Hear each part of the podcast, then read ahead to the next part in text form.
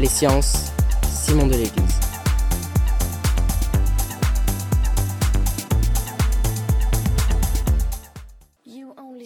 Vous parlez de croissance économique verte et durable parce que vous avez peur d'être impopulaire.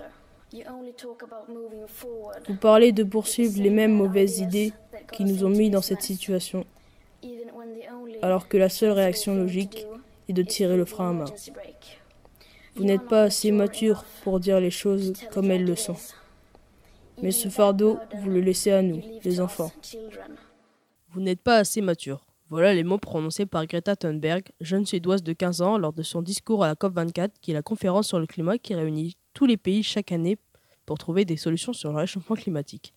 Cette jeune fille a été repérée par son discours lors de cette conférence car elle a interpellé les dirigeants présents sur le fait qu'il ne faut rien pour éviter le réchauffement de la planète. Chaque vendredi, elle quitte l'école pour aller manifester devant le Parlement suédois avec d'autres personnes. Elle en appelle aux adolescents car selon elle, notre génération est celle qui doit faire bouger les choses.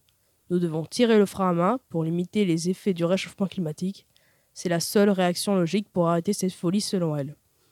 Elle dit aux politiques qui ne sont pas assez matures pour mettre en pratique leur discours sur l'écologie.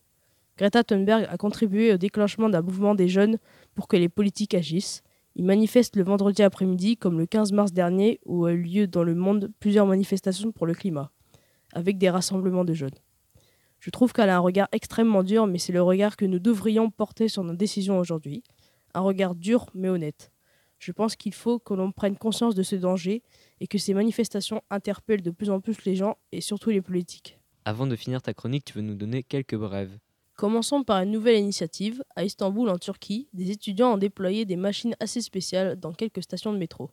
Leur principe, les voyageurs doivent venir avec des bouteilles en plastique et en échange, l'appareil leur donne 3 centimes de livres turcs pour recharger leur carte de transport, sachant que 3 centimes de livres turcs n'équivaut même pas à 1 centime d'euro. Ce projet a été lancé pour que le recyclage soit facile et en même temps que tout le monde puisse en profiter. Un trajet de métro coûte à Istanbul 2 livres 60. Il faut donc 86 bouteilles pour que le trajet soit entièrement remboursé. Une super idée pour recycler ces bouteilles en plastique.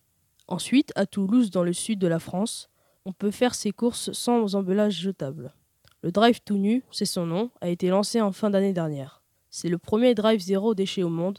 On peut y acheter des produits locaux, mais aussi des produits biologiques. À chaque commande, les produits sont mis dans des petits sacs en toile pour les céréales par exemple, ou dans des bocaux en verre. Cela évite que l'on utilise du plastique.